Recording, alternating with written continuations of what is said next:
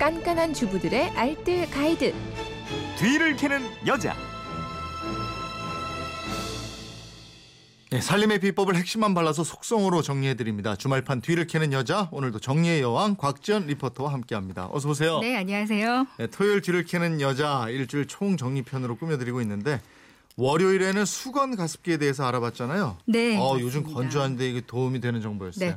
먼저요. 그건 이렇습니다. 저희 그 모바일에서도 정보 받아보실 수가 있잖아요. 네네. 근데 지난주에 저희가 세탁기 세탁조 청소하는 방법 알려드렸었어요. 네. 근데 세탁기 청소법 공유 수만 2,600건이 넘었거든요. 어, 그렇군요. 그러니까 뒤를 캐는 여자의 친구가 네. 하루아침에 2,600명이 넘은 거죠. 어. 감사하다는 말씀 예. 전하고 싶었습니다. 어, 지난 월요일에는 저희가 젖은 수건 가습기에 대해서 뒤로 한번 캐봤어요. 네. 젖은 수건 한 장에서 한 시간에 35ml의 습기가 나왔다고 하는데요.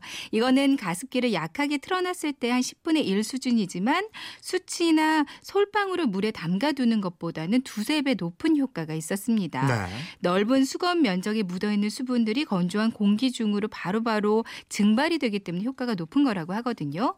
다만 주의해야 할 점은 실내에서 이렇게 수건이나 빨래를 말리게 되면 마르면서 섬유 속에 포함된 세제 성분이 공기 중에 섞여서 호흡기를 자극할 수가 있어요. 네. 진먼지, 진드기도 증식시킬 수가 있고요. 또 수건이나 빨래에서 안 좋은 냄새가 날 수도 있으니까요. 음. 그래서 방법은 세탁 후에 헹굼을 좀 더 평소보다 여러 번 추가해 주시는 게 좋겠고요. 네. 섬유유연제는 가급적 쓰지 않고 섬유유연제 대신에 식초를 사용하면 더 좋습니다. 네. 가습 전용 타올을 정해서 맑은 물에 적셔서 사용하는 방법 이것도 얘기 했잖아요. 그렇죠.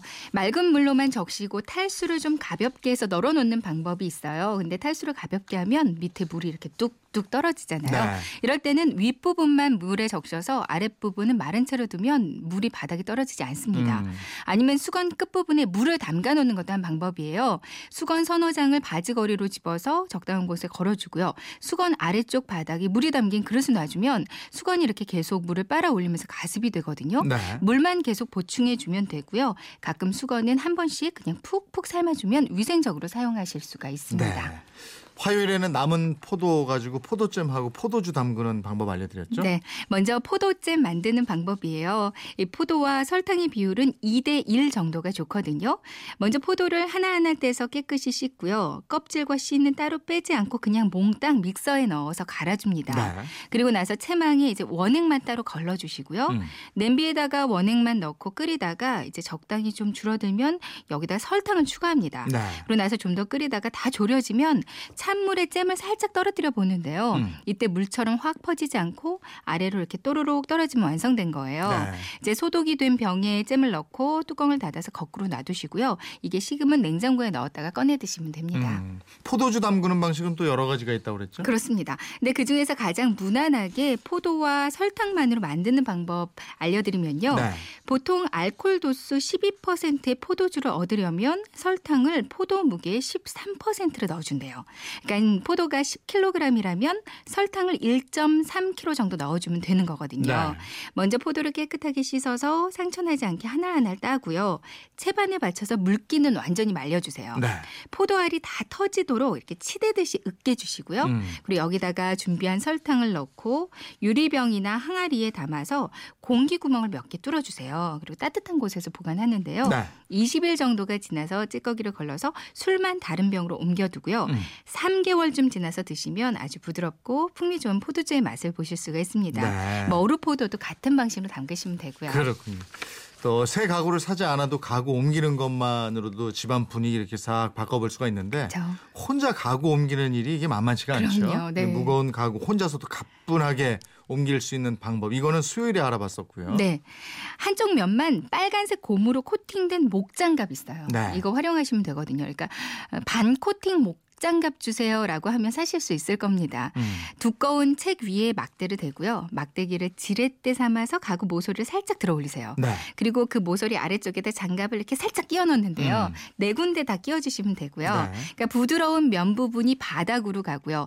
고무로 코팅된 부분이 가구 쪽에 닿게 하시면 되는 거거든요. 네. 이렇게 네 군데에다가 장갑만 껴주면 원하는 장소로 가구를 쉽게 옮길 수가 있습니다. 음. 아니면 담요나 비치용 타월, 헌 양말이나 헌 수건 을 활용하셔도 좋고요. 근데 옮기다가 문턱에서 딱 걸렸다. 네. 이러면 문턱 양쪽에다가 랩심 있잖아요. 네. 이 심을 대고 옮기면 쉽게 넘길 수가 있습니다. 음. 그리고 가구를 옮기고 나서 먼지가 수북하다면 여기는 청소기보다도 분무기와 화장지를 이용해서 닦는 게 더 좋아요. 네. 분무기로 물을 뿌리고 나서 먼지를 가라앉혀 주시고요. 그리고 화장지로 이렇게 여러 번 닦아주면 먼지 날리지 않고 아주 깨끗하게 청소가 가능합니다.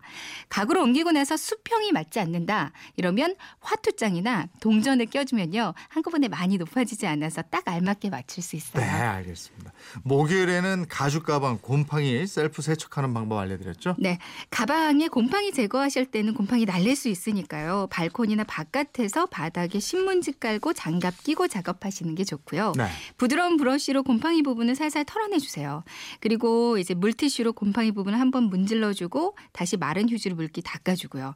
그리고 나서 가죽 전용 클리너 있는데요. 이걸로 한 번 더 닦아줬는데요.